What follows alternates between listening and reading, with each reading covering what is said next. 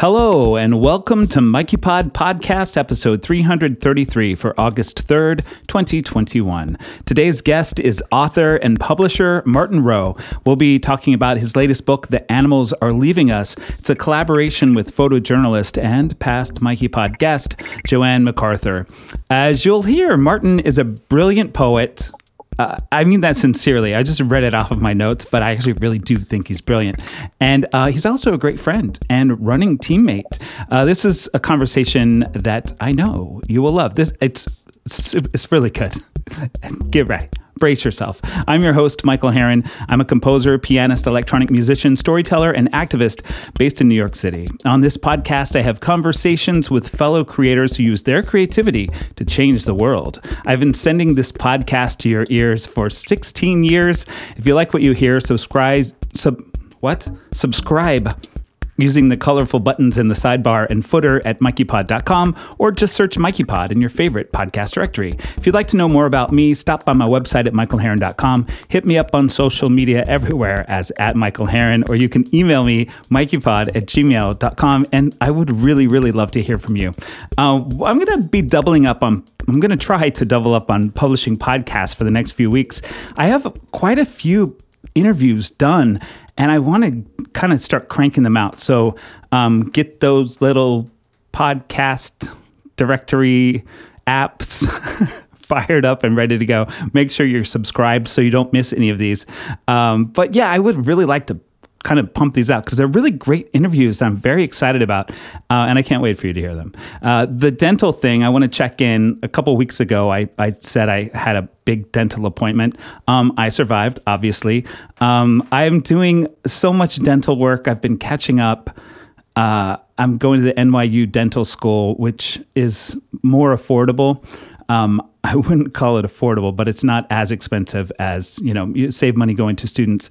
And I'm kind of almost into like the cosmetic land of like replacing teeth that had to be pulled, like the one a couple weeks ago.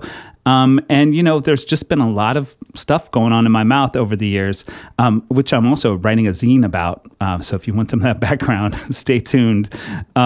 Yeah. The other thing I want to check in about is that I have a brand new patron, Dennis. Thank you for subscribing on Patreon. And for those of you who are wondering, patrons are people who help power this podcast.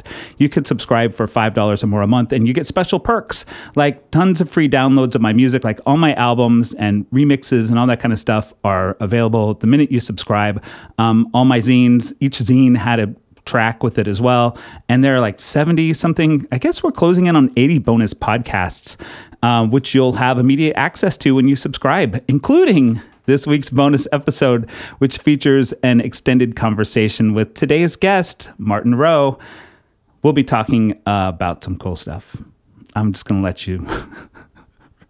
I'll just leave it at that. Really, that's all that I have for my check-ins for you guys today. Let's get on to the interview with Martin Rowe. He's the president and publisher at Lantern Publishing and Media. He is the co-vice president of the board of the Culture and Animals Foundation, which incidentally gave me a grant. The first grant I got to help put the animal show together. Continue to be grateful for that. Martin is a senior fellow of Brighter Green. He's the author of Elephants in the Room, The Polar Bear in the Zoo, and a bunch of other stuff, including the book we're going to be talking about today, The Animals Are Leaving Us. Let's get right on to it. Here's Martin.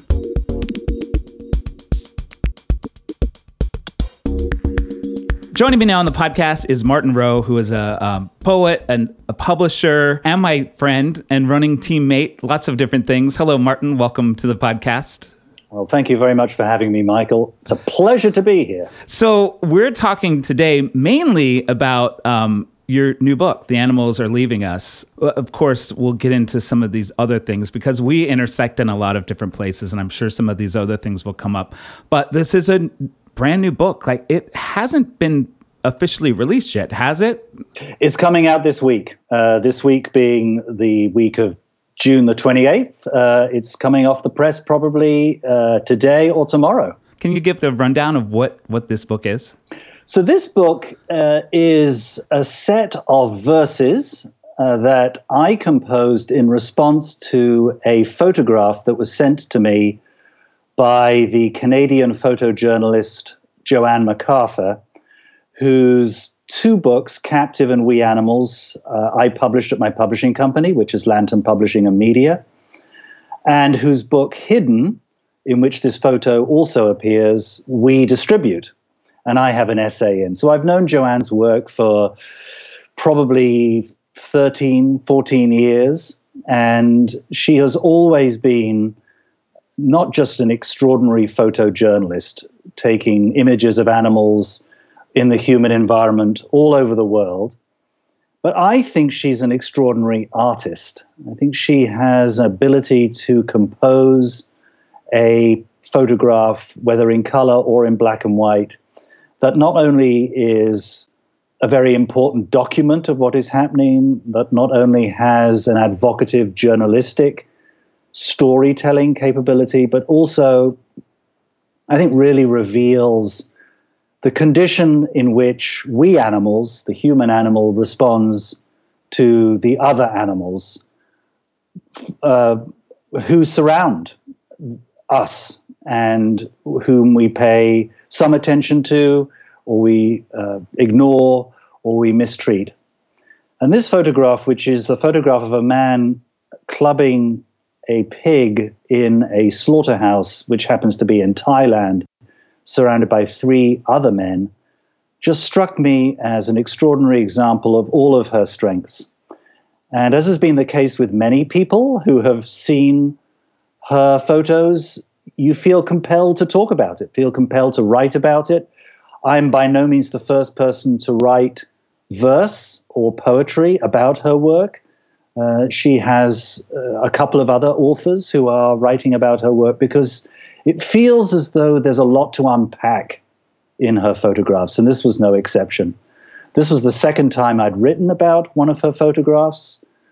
I published and wrote a book, a monograph on a photograph of a polar bear in the Toronto Zoo that was in black and white, and I wrote 40,000 words about it. So there's always a lot to say about her. So this is my collection of verses, 35 of them, in response to not just this photograph, but also several other photographs that she has that for me really express what I think is the fundamental challenge, which is how we relate to the other than human animals and treat them kindly. The thing that I love about the fact that you two are working together is it feels like you unpack parts of each other. And just that I've heard, like I attended a Zoom reading about the book a few days ago, and there's something, I'm a person that, especially photographs like this, that I don't want to see, I do want to see them and I want them to exist, but they're difficult to see. So I don't look as closely as you have done in this series of verses. And I think it's really interesting to hear the two of you speak about each other, because you helped me to sort of become a better observer and a better artist. Is that something that you set out to do with doing this type of thing, or is it more of just a natural feeling of the next progression in your own work? Well, I think when Joanne sees something horrible and something that needs to change, her natural instinct is to take a photograph of it. When I see something horrible and want to change it, my natural instinct is to write about it. And I think both of us probably use our art to figure out what it is we feel about the subject that we see in front of us, as well as the passion and the anger and the sorrow that we feel within us. So artists have different media in which they express themselves, and creative people want to express themselves in different ways. And so Joanne's medium is photography, my medium is words. So they're complementary to that extent.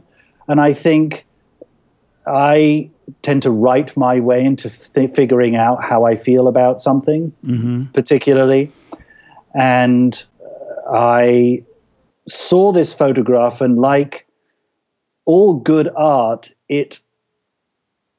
I was drawn in by its beauty, horrified by the fact that I thought it was beautiful, and then wanted to explore why I thought it was beautiful.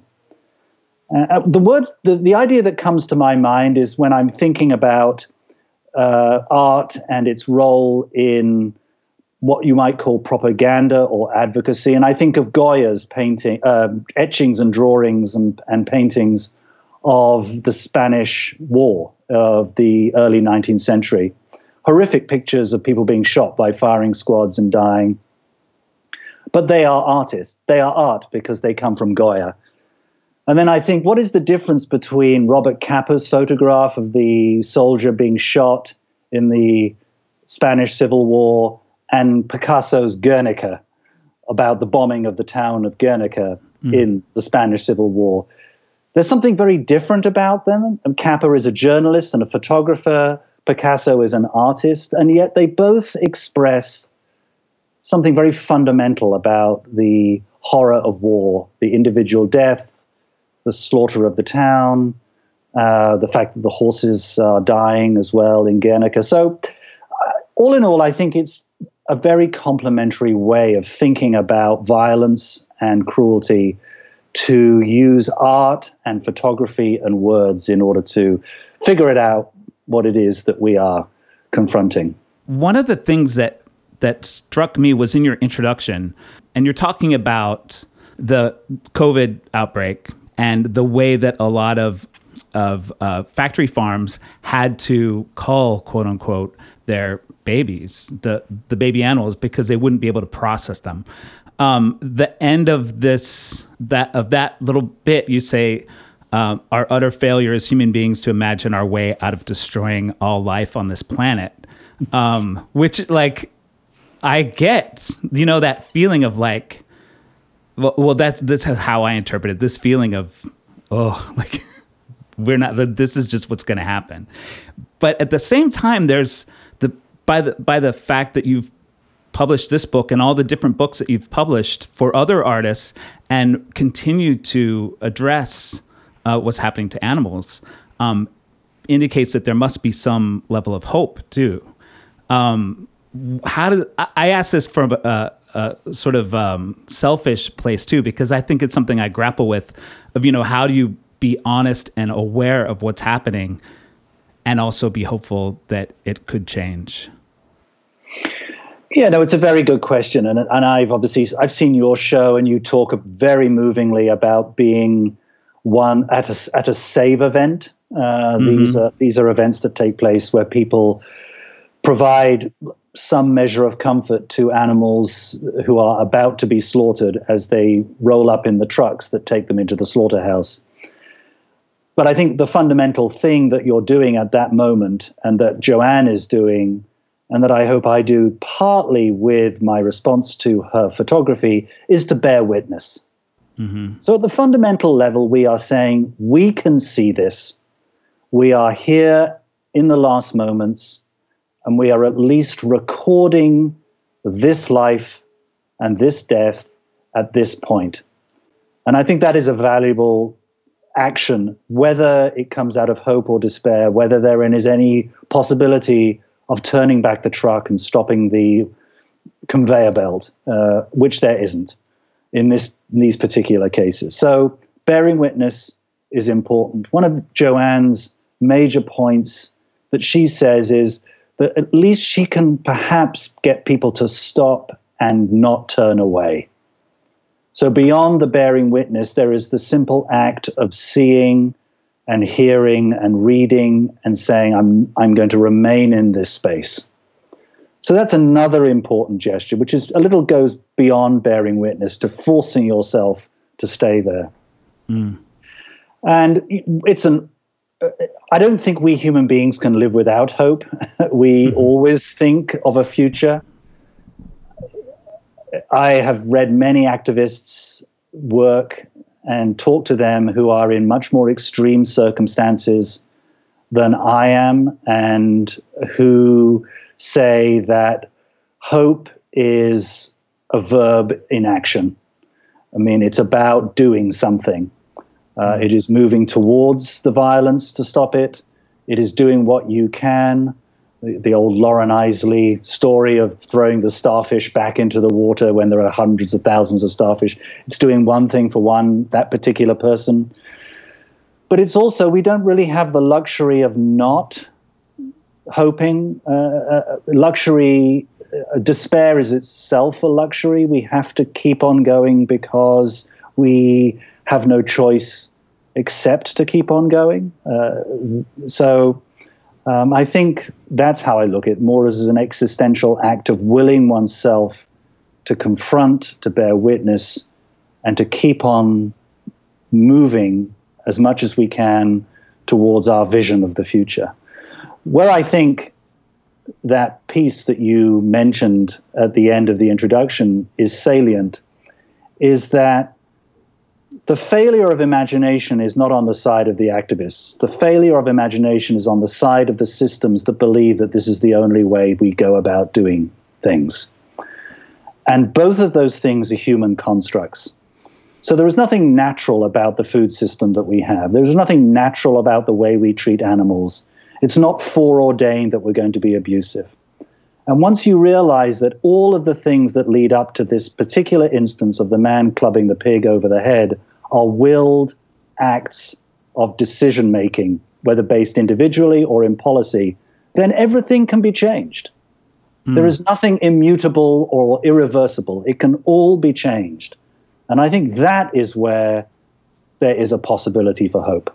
There's something that clicked a light bulb on for me about some of this stuff. And I think partly because I've been in, like, I think partly Corona-induced, partly like community vegan kind of struggles with individuals induced, that I've kind of pulled back from my activism and my movement forward. And it makes me realize that idea, you know, those are the times when I become hopeless, when I'm not trying to move forward, trying to move something forward, even for that one starfish. And that is such, like, I think of it as such a corny symbol, but also I lean on it so much. You know, this idea that, you know, as you said, but like the choosing to be hopeless is like a self-centered act, as I think about it this way, you know, like I think this applies to a lot of places in my life, and maybe yours or listeners too, of like going sort of to this hopeless, withdrawn place is kind of a choice in a lot of ways. And sometimes we can't make the choice not to do that. Yeah, I don't even know where I'm going with it. Does it make sense what I'm like headed toward with this? It is, but the corollary of that, and I think it's important for us to understand that, is that we need a place to mourn. Mm-hmm. We need a place to acknowledge the darkness and the difficulty. We need to be honest with ourselves. I think there is a tendency in activism generally, and animal activism is no different from this, to assume that trauma and quietness and withdrawal are somehow things to be avoided or a sign of weakness, that unless you are out there fighting the good fight every day, unless you are bucking yourself up or pulling yourself together, or, you know, unless you are saying, I'm not, my feelings aren't important, the animals matter more than anybody else, or whoever it is matters more mm-hmm. than else, you're not being true to the experience of being human. And we should be shocked. We should want to regain our strength by giving ourselves things that make us happy, and giving ourselves a vacation, and allowing ourselves to replenish ourselves. So, and what this book is, which is a chance to howl and wail and mourn and go the other extreme, you know. I think we need to be able to do that as well. So in your case, this podcast is your activism, and as far as I'm concerned, and as far as I think we should be concerned, it is as valid as any other form of activism. Mm. And I don't think there is one right way to be an activist. If there was, I would have published one book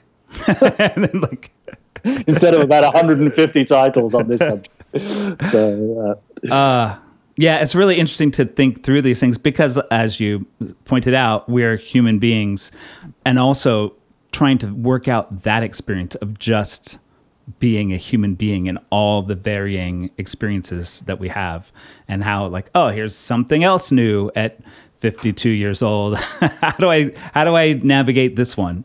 And that's, it's interesting the way your work kind of folds into that and your experience of these photographs. And you talk a lot about what I relate to, this idea of being vegan in a world of where that isn't the status quo.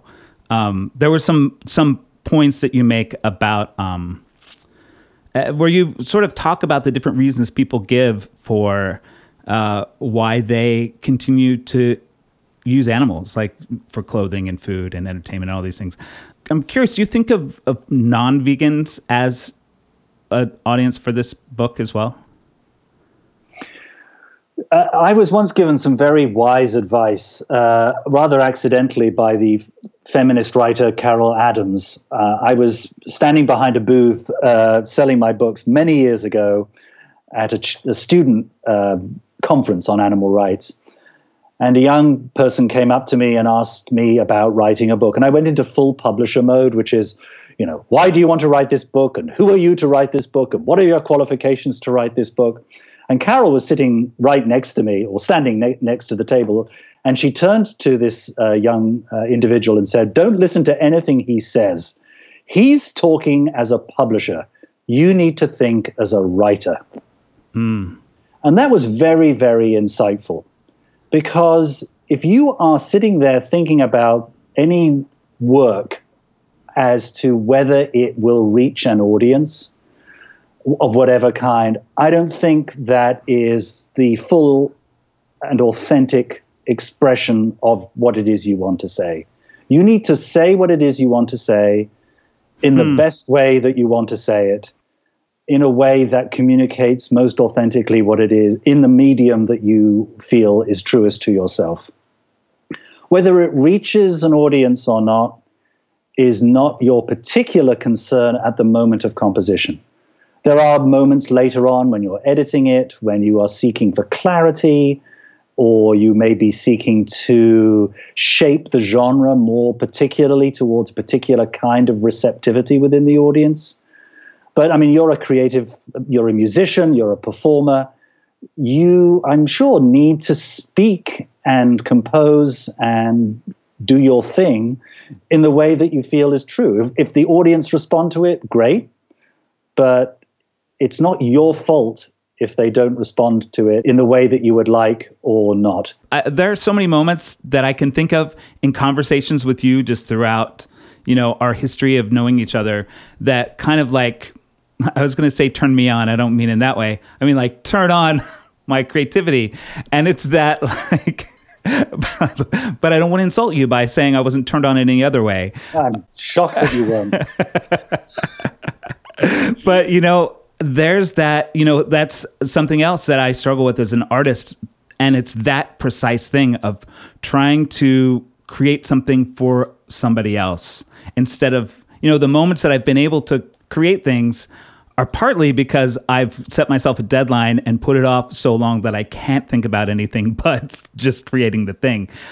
But those are the moments that I can do it. You know, when I start thinking about audience and who's going to like this and what is this violinist going to think about this overly simplistic part I just wrote for them. You know, like I can get really stuck in not creating things. And that is a really important thing to remember, that the creation is not the time to think about an audience.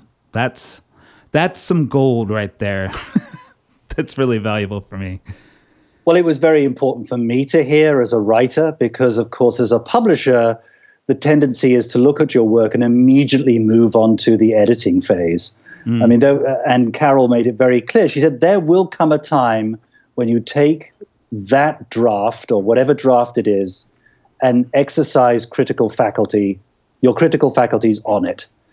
And that is appropriate and necessary, etc. But you're not at that stage.